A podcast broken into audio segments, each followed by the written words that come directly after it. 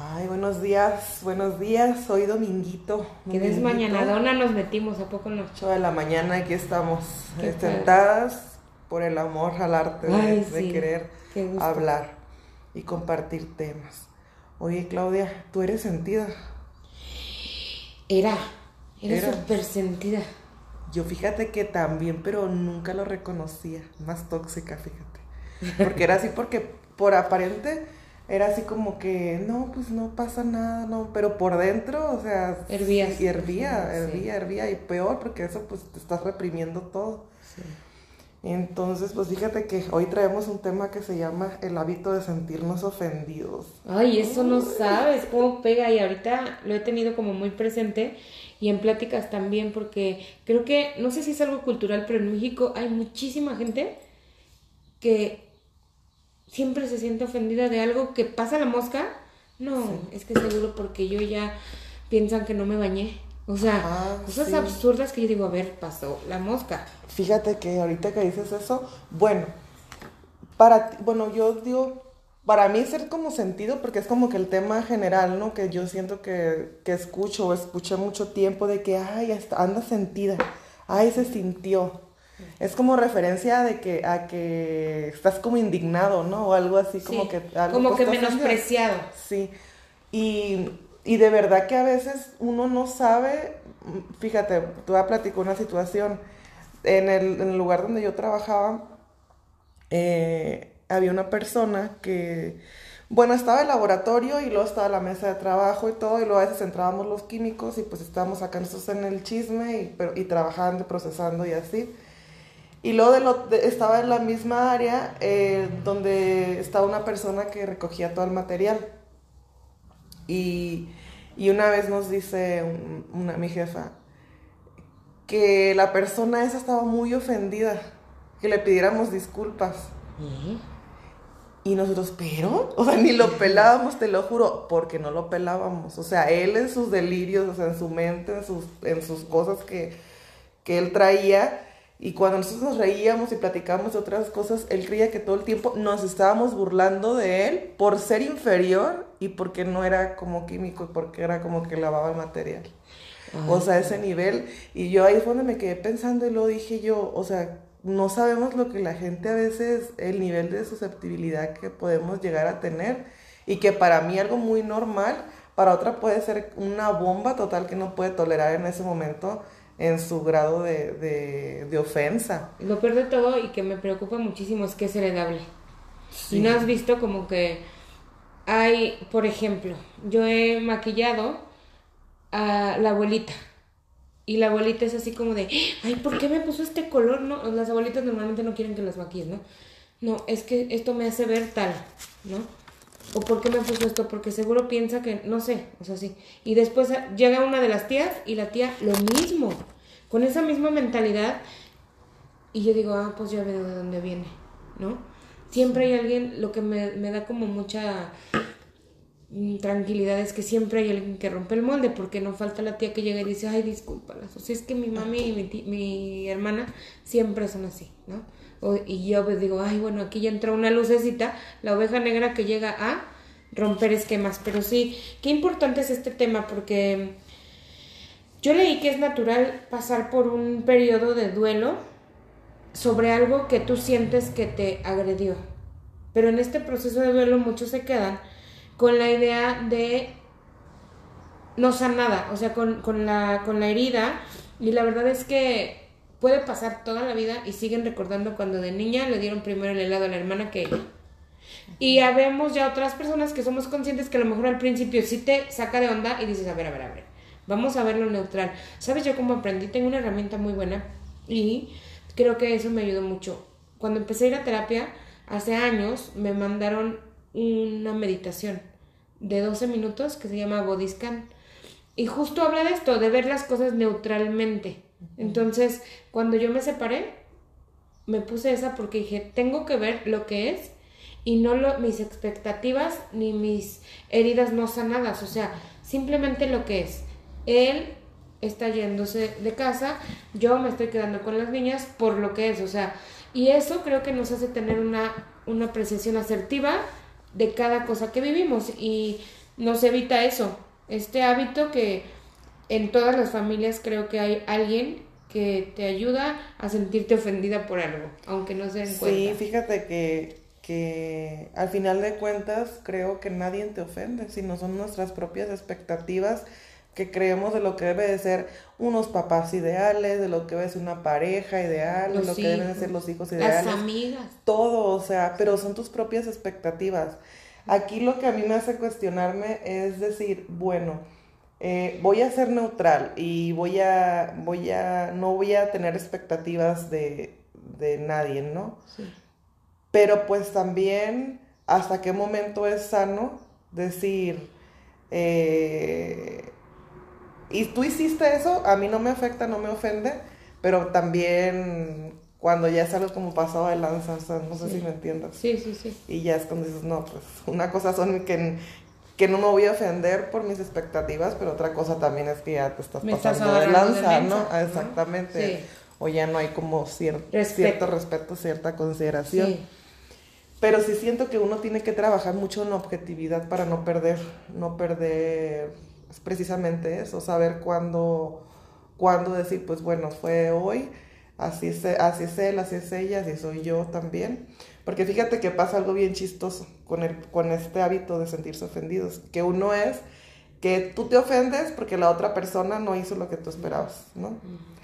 Y la otra persona se ofende porque no la aceptas como es. Entonces ya aquí ya hay dos ofendidos. Uno porque, un, tú porque no, no, no cumplió tus expectativas y el otro porque al final de cuentas se siente rechazado. Eso pasa mucho con los hijos, he visto así como, hijo, luego tenemos mucha insatisfacción, ¿no? Con los padres que a veces dices, ay, es que no, no les doy gusto, no están contentos como soy. Siento que lo he visto mucho con los hijos y con las parejas. Yo lo, he hecho. yo lo he hecho sentirme dramática en decirles, nada es suficiente para ustedes, por más que hago, ¿sí me entienden? Sí, me entiendes? Cuando estoy así como en mi época, de mi momento de crisis, pobrecillas porque pues es, todo es neutral, no me hacen... Una vez les grité, me están hartando. O sea, no me están hartando. Yo ya estoy harta. Tú ya estás harta, Y ellas no son mi detonante, ¿no? Sí, qué importante darnos cuenta, pero también qué, qué difícil ser objetivas en un momento donde está la crisis, como en esto que yo te comparto, ¿no? Cuando estoy así en una crisis emocional existencial y están ellas y pues me desquité con ellas, qué difícil ser objetivo en ese momento, porque yo hago el zafarrancho, explota la bomba y hasta después digo, ay, upsi, ¿no? Y sí hablo con ellas, pero me ya pasó. Me excedí. Sí.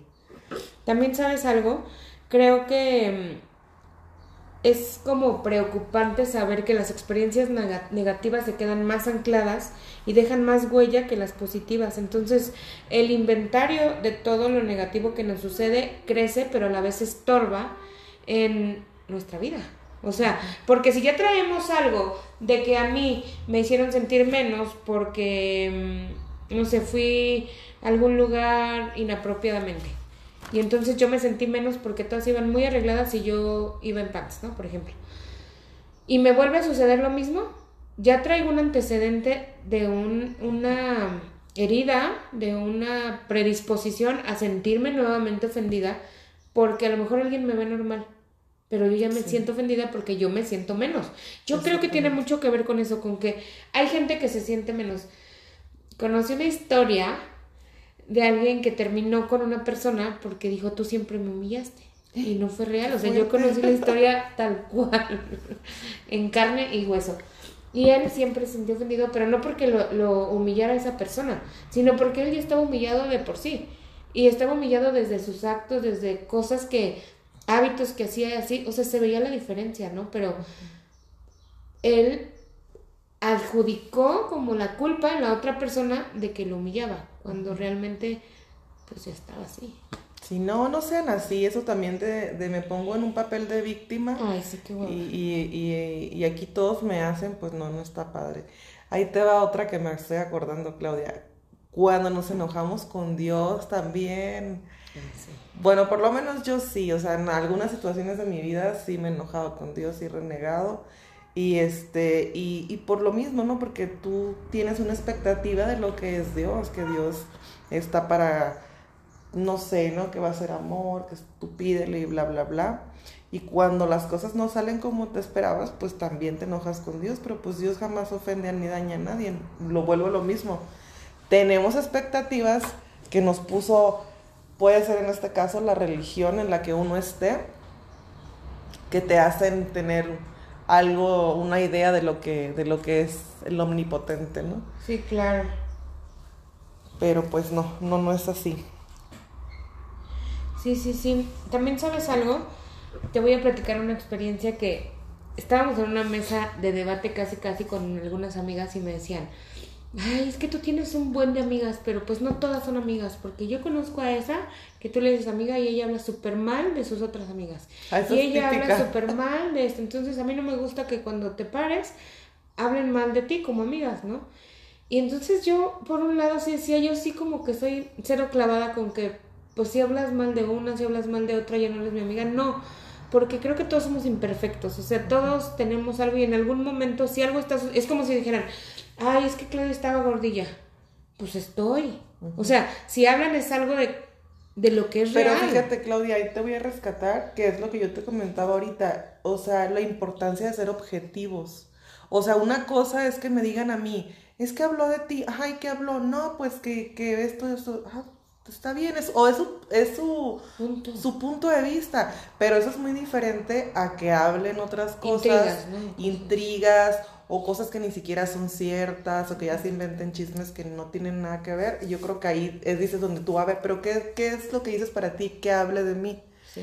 Entonces cuando es cosa, cuestión de tu carácter o de una situación que esa persona pudo haber vivido, creo que lo que le queda a uno es, pues bueno, recibo la información y ¿Y la dejo ir? la dejo ir hasta ahí, pero no, vuelvo a lo mismo, no te lo tomas Personal. personal, ¿no? Fíjate que no, yo lo que yo que lo que me quedé callada cuando me dijeron es que tú tienes tantas amigas, pero realmente ni son tus amigas, o sea, eh, hay son contadas las personas con las que puedes confiar. Yo me creo una mujer tan imperfecta que no te voy a decir, ay, voy a hablar de ti ni nada, o sea, yo pienso que en algún momento puede haber algo que no satisfaga tu molde o tu forma, tu expectativa de amiga.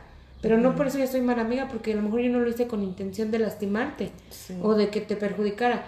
Entonces yo en, en ese momento me quedé callada y dije, puede ser que sí, o sea, yo como que tengo cero filtros de eso. Pero también después, en mis corridas es cuando yo como que pienso Tus momentos de... de, de, ajá, de conexión. Y yo lo que pienso es esto, o sea, yo no busco amistades como de mujeres perfectas y que sé, no tengo expectativas. Simplemente sé que si tú estás hablando mal de mí o, o mal de alguien o chismosa o inventando así, digo amigas porque ya, pero sé el papel que tienes. Yo siento que hay amigas entrañables, hay amigas para hacer negocios, hay amigas para la peda, hay amigas para ir al cine nada más, para tomar la copa y otras que son amigas de entre más lejos mejor. O sea, Sí, fíjate que una vez, bueno, ya tiene mucho tiempo, un- una, una plática que tuve con una de mis hermanas, estaba como que ella en ese momento de decepción, que se dio cuenta que, pues, que ciertas personas, pues, no eran lo que eran, no estaba como en ese momento. Y recuerdo que yo le di justamente ese consejo y le dije, mira, es que tú no puedes esperar que toda la gente sea, cumpla todos los requisitos porque, quieres. ajá, porque no es así. Sí. Tienes que aprender a que esta persona a lo mejor es muy buena para confiar en ella, pero es malísima para prestar dinero, para quedar, para para pagar. para, para un compromiso, para todos, pero a lo mejor, y puedes tener otra amiga que es lo mejor en todo, pero no le confíes nada porque su naturaleza no es guardar información. Entonces, no quiere decir que ninguna persona sea mala o sea buena, simplemente que hay que aprovechar también lo que tú quieres, ¿no? O sea, si digo, yo voy a platicar esto y no quiero que nadie lo sepa, no voy a ir con la amiga que, la que ajá, habla. Ajá, que su, que su fortaleza no es quedarse con las cosas. Pero eso no quiere decir que es una persona rescatable. A lo mejor tiene muchas cosas que son rescatables y que la hacen una buena persona. Pero creo que ahí entra la expectativa. O Sí. sea, la expectativa de decir, no, es que Tiene a que mí ser alguien me así. dijo y yo me compré la historia que una mejor amiga es aquella que va a estar contigo en todo momento. Es la que te va a guardar los secretos, es la que en la vida te va a decir nada. Y no, a veces a lo mejor la mejor amiga va a ser la que te diga lo que no quieres escuchar. Sí. Sí, Y eso no lo valoramos. Y yo, hoy por hoy, me ha pasado que, que me ha pasado a mí, lo he visto con amigas cercanas también, que en el momento que tú le dices amorosamente, de lo más amorosamente que tú puedas decirle a una amiga una crítica constructiva, se rompe la amistad. Sí. Porque te ofendes, es así como que cómo te atreves y aparte de que te ofendes es, ah, y me estás diciendo esto, ah, no te estás viendo tú. Sí. Y le sacas los trapitos al sol.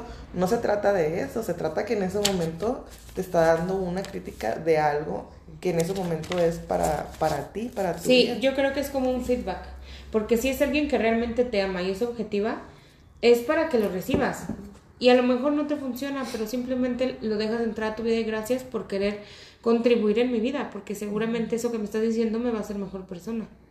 Fíjate que yo tengo amigas desde el kinder. Y amiga, una vive en Jalapa, mis mejores amigas, amigas también, vi- una vive en, en Santa Fe. Y nos hemos dejado de hablar como cuatro o cinco años. No sé, o sea, se casó, tuvimos como una diferen, por ahí, así. Y no, pero no nos peleamos. Y nos hemos reencontrado como sanado ya pues eso, ¿sabes? Que eran como cosas inmaduras y como comentarios absurdos y cosas así. Y nos amamos mucho, o sea, y no por eso perdimos la amistad, o sea, porque a lo mejor, no sé, yo no me acuerdo si yo falló o ella falló, alguien, al- tuvimos un percance. Pero no por eso ya como que dejamos la amistad, o sea, son amigas entrañables y no las veo como a las de aquí, por ejemplo, que veo muy seguido. Las veo, bueno, a ella ahorita en pandemia la he visto tres veces, nada más, ¿no? Y, y seguimos. Fíjate o que yo también tengo muchas amigas, gracias a Dios y a la vida. Ay, sí. Y, y a veces me puede, me, a veces me dicen, es que mm, igual lo mismo, ¿no? O sea, a veces tener tantas amigas, obviamente estás abierta a que te pasen más cosas. Entre más amigas, pues más experiencias vas a tener también que no están tan agradables. Pero yo digo, bueno, yo sigo creyendo que, que no puedes limitarte, ¿no? Porque sería como darle el gusto a ese tipo de personas, decir, y, y, y comprarte la expectativa. Sí. Porque si tú, o sea, obviamente abres tu círculo, empiezas a tener gente que conoces de otros lados y más y más y más. Entonces en eso también vas a encontrar gente muy, con muchas cosas muy positivas, pero también va a salir mucho negativo, ¿no? Y, y este...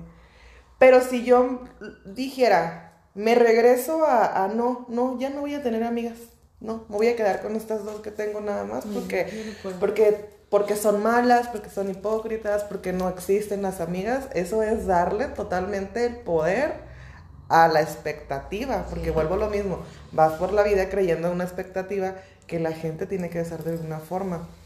No, Y perdón.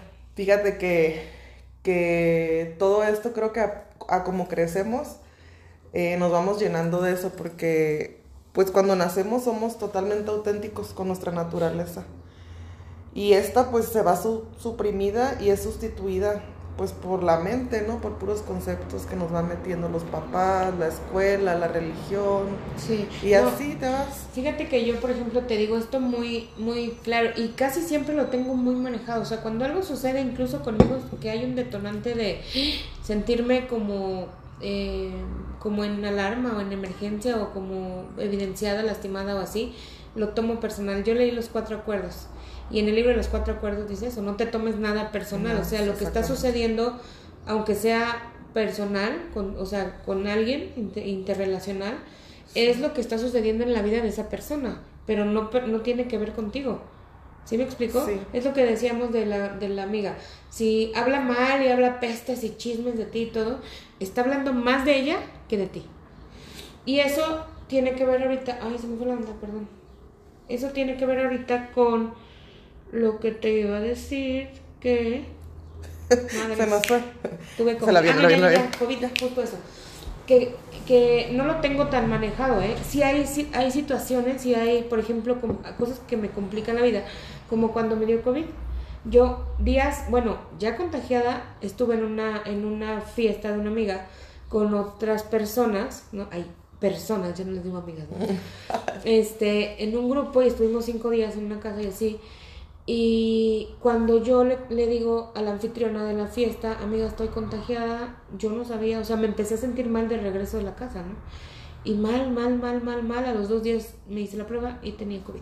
Imagínate el riesgo de habernos enfiestado esos días, ¿no? Y yo lo que hice fue de inmediato hablarle a amiga, la, la, la, la, no me digas, bueno, ahorita vamos a checar, ¿no? Y ella avisó a los demás, no, hombre, se ha hecho un zafarrancho. Y seguro sabía que estaba contagiada. Le valió. Unas cosas que la verdad en ese momento me lastimaron tanto. Fueron días que a pesar, o sea, yo creo que estaba susceptible porque estaba contagiada y todo. Y dije, güey, ¿cómo? ¿En qué cabeza cabe que yo voy a llevar a mis hijas y exponer a los hijos de, de estas personas y exponer a la gente como de me vale y voy a contagiar? O sea, me borraron de Facebook. No inventes. Te lo juro. Y dije, bueno, pasó el tiempo, sí estuve clavadísima como cuatro días así, súper sacada de onda. Y luego aparte te compraste la culpa, ¿no? Tuve mucha culpa. Lo, ¿Sabes qué me reconfortó mucho? Que la anfitriona me dijo, amiga, yo le dije, me siento muy mal. O sea, discúlpame, de verdad, yo no sabía, ¿cómo voy a saber? Y me dijo, o sea, esto nos puede pasar a todos, no tenemos un semáforo Pero fíjate, que nos dijera. y luego te, te, digo, ¿cómo no valorar en ese momento tus, tu sentido de responsabilidad social? Prácticamente, porque cuántas personas no se enteran de que están infectadas y ya ni siquiera dicen nada. Nada más iban y se encerraban, pero no tenían como esa responsabilidad moral de ir a alertar, oye, estuve con ustedes en esta fiesta y resulta que estoy contagiada, tomen sus precauciones, ¿no? Y dices tú, pues bueno, les salió, salió peor la cosa porque ni siquiera es como, ni lo agradecieron, ¿no? Sí, sí, no. Y bueno, pasaron cuatro días y la verdad es que como que el tiempo sanó y dije, ok, no tenían que estar en mi vida, fin. Y sabes algo, jamás, jamás he vuelto a cruzar palabra. Ahora vi que una me volvió a mandar como autorización y dije, no, o sea, no es como a contentillo también, ¿no? Y dije, no quiero a esas personas porque no, no validaron que en ese momento no creyeron en mí, no, nada, y al contrario. O sea, yo cuando veo a una amiga o alguien que valora, una conocida, es más, a un ser humano que está ahí en situación de riesgo, que está ahí viviendo algo malo, siento bien gacho. Y trato de ver en qué puedo apoyar, pero sí, y, de esa gente yo me quiero rodear, de otra no. Bye, fuera.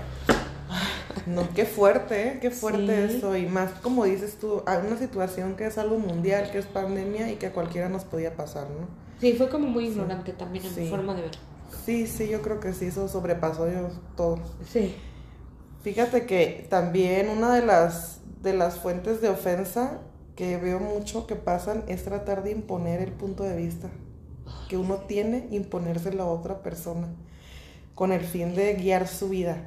A mí me pasó muchas veces ¿eh? que, que con una familia que quería mucho, podría también con una pareja, que los ves que están en el hoyo y ese síndrome de querer ser salvadora, que ese es otro tema también, pero bueno, tú por querer darles el consejo, a veces también entras como en una casi imposición de que de que no, mira, tienes que hacerlo de esta manera y todo. Y también, la, o sea, también para las otras personas puede ser una ofensa muy grande que, que, que sienten que uno está tratando de imponerle el consejo o la idea de cómo deben de guiar sus vidas. Y, y también pasa mucho con los hijos. Sí. ¿Sabes algo? Yo pienso que se puede dar como en cualquier ámbito. Y, y como dijiste tú en el trabajo, yo con amigas, con los hijos, pero esto es como algo heredado, yo siento, o algo como, por ejemplo, contexto de vida. Creo que es así por un ejemplo, ¿no? De los papás cuando el hijo que quieres que sea médico, licenciado, y que el hijo que te sale que quiere ser tatuador o quiere cantar o una cosa así totalmente fuera de, de lo que creen que es lo que lo va a hacer exitoso en la vida, ¿no? Y es así como que los papás hechos locos porque el hijo no está haciendo lo que quieren y el hijo también hecho loco porque los papás no lo aceptan como, como es, ¿no? Fíjate que es muy superfluo e inútil gastar el tiempo sintiéndonos ofendidos, porque los únicos que somos infelices es quien se toma las cosas personales y piensa que todo gira en torno a, crear como ese malestar en ellos. Entonces, es nuestra responsabilidad la forma en cómo elegimos reaccionar a cualquier evento. Todos dicen que, bueno, no todos, yo leí que un evento es neutro, incluso una violación es neutra. Tú sabes cómo la tomas. Un deceso es, es, es este neutro. Todo puede ser neutro si tú tienes la capacidad de ver objetivamente las cosas. Sí, fíjate que ahorita que tocas ese punto, la neutralidad es bien importante, pero creo que como humanidad no estamos preparados todavía. Porque eh, eso habla de que aceptas a la otra persona tal cual es, o sea, que, que al final de cuentas como criaturas eh, humanas de Dios, del universo, como le quieran llamar, depende de sus creencias, pues todo lo que hacemos ni está ni bien ni está mal, es depende de la lupa con la que se mira y el grado de conciencia que tenemos también para ver las cosas. Y, y que en este, eh, o sea, nuestra realidad es pues este mundo es dual, ¿no? Donde siempre buscamos lo positivo y lo negativo. O sea, todo lo estamos polarizando siempre. Todo está muy polarizado a decir, ay, es que creo que sí está bien. Ay, es que yo jamás hubiera hecho eso. Ay, no, eso está súper bien. Entonces, en esta polaridad que tenemos, pues no, la neutralidad ni siquiera la tenemos como un concepto de vida. Sí, es más eso de decir está bien o mal. Mal o bien, ¿para qué? Fíjate que cuando yo entrenaba... ¿Para quién? Ajá, yo entre, o bueno, cuando escucho algo como de no, es que está bien caro eso. Me hierve la sangre. Está bien caro para quién. O sea, pon tú eh, un platillo en un restaurante que cuesta tres mil pesos. Un platillo. Es que está bien caro. Sí. Bien caro para quién. O sea, Carlos Slim, ¿crees que dirá, está bien caro? ¿Sabes dónde yo luego decía de eso? que, que luego hasta tuve varios debates. Era porque hay un grupo selecto de los mexicanitos que, que hay, que son resentidos sociales. Sí. Entonces creo que también esta parte no vamos, no creo, no hemos usado como hablar mucho de política, pero siento que también todo este como movimiento político tiene mucho que ver porque le dieron al clavo al, al, grupo de resentidos sociales, ¿no? Porque estás enojados porque no te va bien, porque te enojas con los fifís. Y, y entonces lo escuchaba mucho, ¿no? que le tiran mucho al iPhone. Ah, sí. Que nada, que, quién sabe qué. o sea, ajá, y que, que, cómo te hace comprar un teléfono tan caro y que no sé qué. Y realmente escuchas a gente totalmente ofendida por personas que se lo quieren comprar y yo digo, pues Oye, y el iPhone a lo mejor 40 mil pesos para 40 mil pesos para él no es no es como 400 pesos para ti. y el iPhone es de la gama más baja, en, por ejemplo, en el Oriente y todo esto. O sea, es como lo más chafa. Lo también con las bolsas. ¿No te ha pasado que hacen un escándalo por las bolsas que le ya viste la bolsa que trae, que cuesta 100 mil pesos? Bueno, sí, se la puede comprar Qué bueno que se Qué la bueno que se la pueda comprar, ¿no? Sí. Sí, entonces yo creo que, que en este hábito de, de sentirnos ofendidos, la, la, forma en que creo que podemos empezar a trabajar, porque obviamente no es algo que sea de la noche a la mañana, porque es algo adquirido desde niño, lo vienes viendo toda tu vida con, con, tus abuelos, con tus papás, tus hermanos, en todo tu ámbito social, o sea, la gente tiende por ofenderse. O sea, yo creo que uno va por el mundo de puntitas. Ay, sí. De puntitas. Me debo de comportar de esta manera. Debo decir al otro porque, ay, no voy a hacer que, que se lo tome a mal. O no lo preguntas. Ay, se mirará bien. No, sí me pasé. Pero todo esto es por eso, porque vives cuidándote de no ofender también a las personas. Pero yo creo que eso lo tendríamos que hacer. Yo sabes cómo lo digo, por ejemplo, con mis hijas porque mm, una de ellas, no voy a decir nombres, tiende luego a sentirse ofendida con lo que digo. Y siempre digo, mira mi amor, te lo digo porque te quiero y porque, quiero, y porque es mi apreciación de lo que yo creo que te conviene más, porque te amo. Pero tú haz lo que quieras. Y si te lo digo es por tu bien. Y le suelto, ¿no? Y se queda súper seria y se queda todo, pero lo acepta. Y yo digo, de verdad que me duele como que se enoje o me duele que se sienta lastimada por algo que no es, pero si no lo empezamos a practicar ahorita como abrir su mente y su corazón a, que no te hace nada. O sea, o de, no, mamá, no hay que ir porque, pues, no nos invitaron, o no, y yo, a ver, eso no es de invitación, eso no es de protocolo. Cada quien puede ir, ay, no, mamá, qué pena. O sea, como sentirse así y yo, no, no, no, a ver. ¿Sí me explico cómo? Es bien importante que todos sepamos que hay que dejar ser a la gente, o sea, y cada quien se va a topar con sentirse ofendido y, y de alejarse o de entrarle al rol y decir, no, pues es que Claudia siempre habla así, o sea, no es por mí, ¿no? Y de eh, tener muy claro que nadie nos pertenece. O sea, la expectativa que tengamos de nuestros padres, de nuestra pareja, de nuestros hijos, es, o sea, tomarla desde, desde la primicia de que es un ente individual, único y autónomo. O sea, no tenemos, no tiene por qué ni rendirnos ni tratar de quedar bien con nosotros. Oye, y lo, este, que, bueno, decían que el hábito de sentirnos ofendidos va a desaparecer en el momento que uno sepa cuál es la fuente que te está ocasionando es que volvemos a lo mismo, no es la otra persona la que te lo hace, es algo que yo, tú ya tú Por ejemplo, yo era una persona que nunca decía que no. O sea, era esa, voy a hablar, pareja o amiga incondicional, que siempre que me buscabas, siempre estaba yo ahí.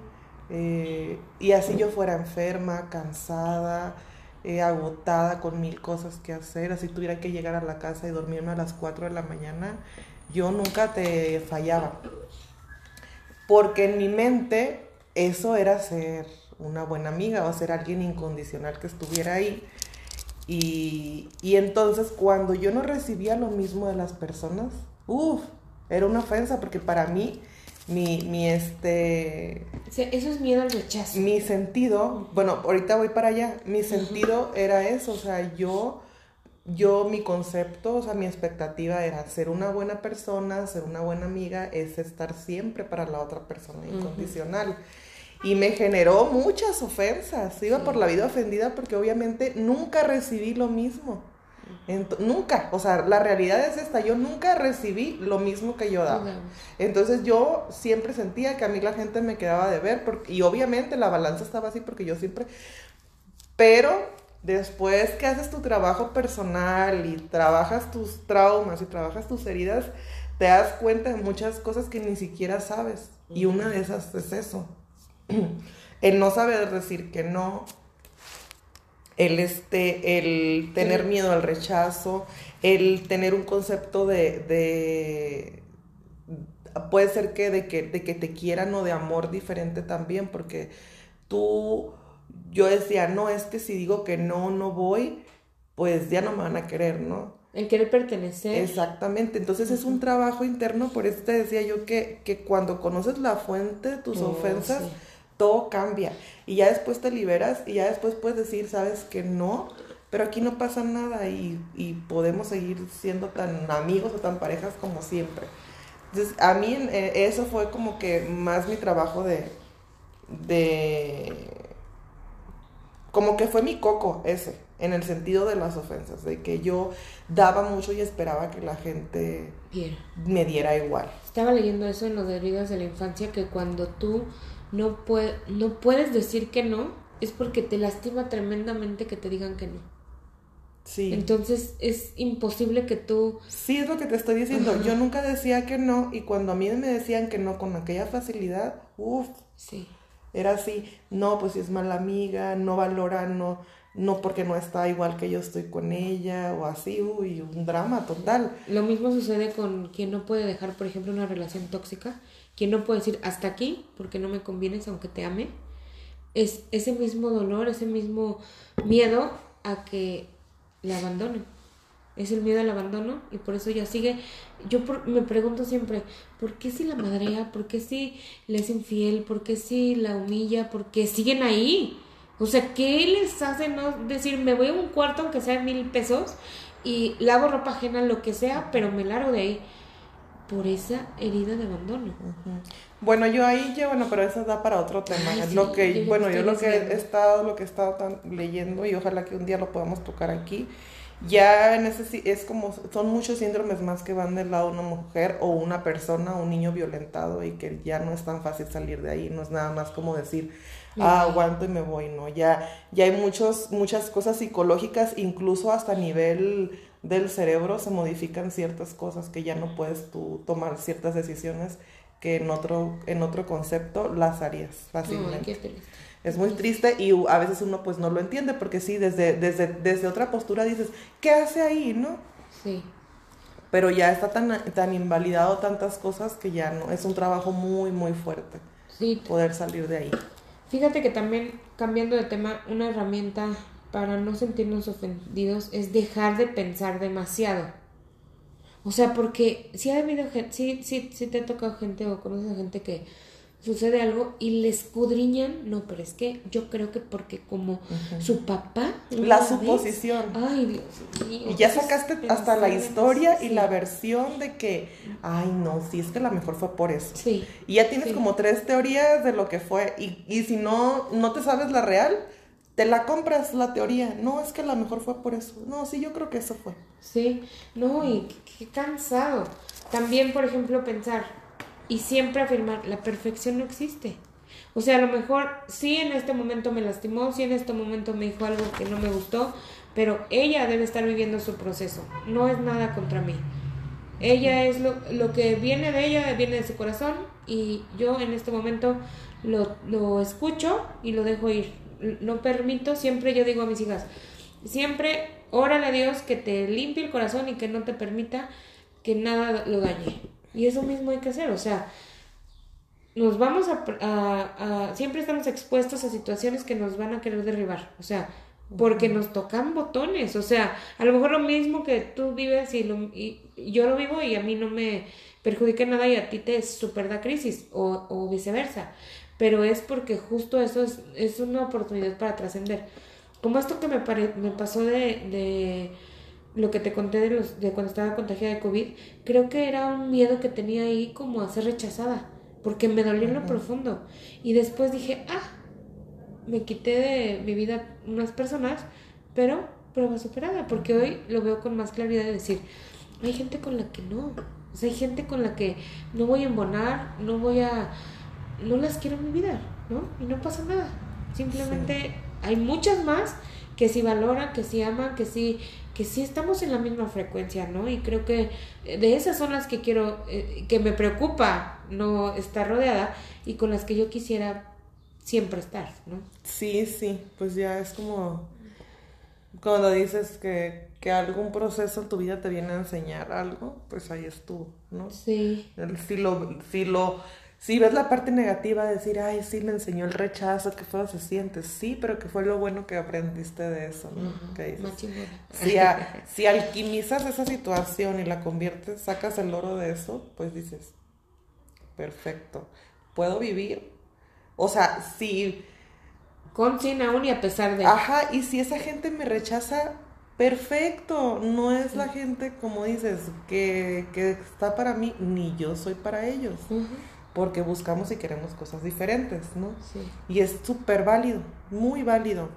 Entonces, pues, pues ya vamos como que a llegar a la recta final de este episodio. Yo pues nada más les quiero decir que, que se escucha muy fácil, pero yo sé que es un trabajo, pero si ponemos nuestro granito de arena y tratamos de trabajar en que, eh, y y cambiar estos pensamientos y saber que las personas tienen el derecho divino de guiar su vida como les plazca, eh, que aprendan de sus errores, que cada quien aprenda por sí mismo y que nos dejen ser, o sea, nosotros dejar ser y también que nosotros nos, nos dejen ser porque nadie ni nada nos pertenece. Como dice un tío que en paz descanse, vive y deja vivir. Sí, ya sé. A mí lo que me gusta y con lo que quisiera finalizar es en decir, que nadie nos ha ofendido, nadie está conspirando en tu contra. Al contrario, la mayoría de las veces que no cuadran las cosas hay que revisarnos y saber por qué estamos generándonos situaciones que nos lastimen, personas que nos ofendan, situaciones que no cuadren con, con lo que queremos, porque muy seguramente viene de nosotros y estamos creando algo distinto. Estamos vibrando en una sintonía que no va. Entonces hay que trabajar nosotros siempre el trabajo personal antes de ver en qué, en qué puede cambiar la gente de, que me rodea. Sí, y recuerden que es su derecho divino por nacimiento del libre albedrío y la libertad, que nadie te pertenece, que reconozcan que la mayoría de las personas nunca va a cuadrar con tus ideas, las que tú tienes, ni tú con las de ellos. Así que cada quien con lo suyo eh, y deja a las personas que, que, tomen sus propias decisiones. Sí. Aquí apunté una frasecita que me gustó que dice que las personas son como un río caudaloso y que cualquier intento de atraparlas te va a lastimar. Así que las tienes que soltar, amarlas, disfrutarlas y dejarlas ir. Ay, qué bonita. Entonces con eso me quedo, los queremos mucho, les mandamos amor y hasta la próxima. Compartan este, este audio porque en la medida que la gente vea más este punto de vista, vamos a poder vivir más tranquilos nuestros hijos y a su vez las generaciones. Sí, así es. Que tengan muy bendecido domingo. Nos vemos muy pronto. Bye bye.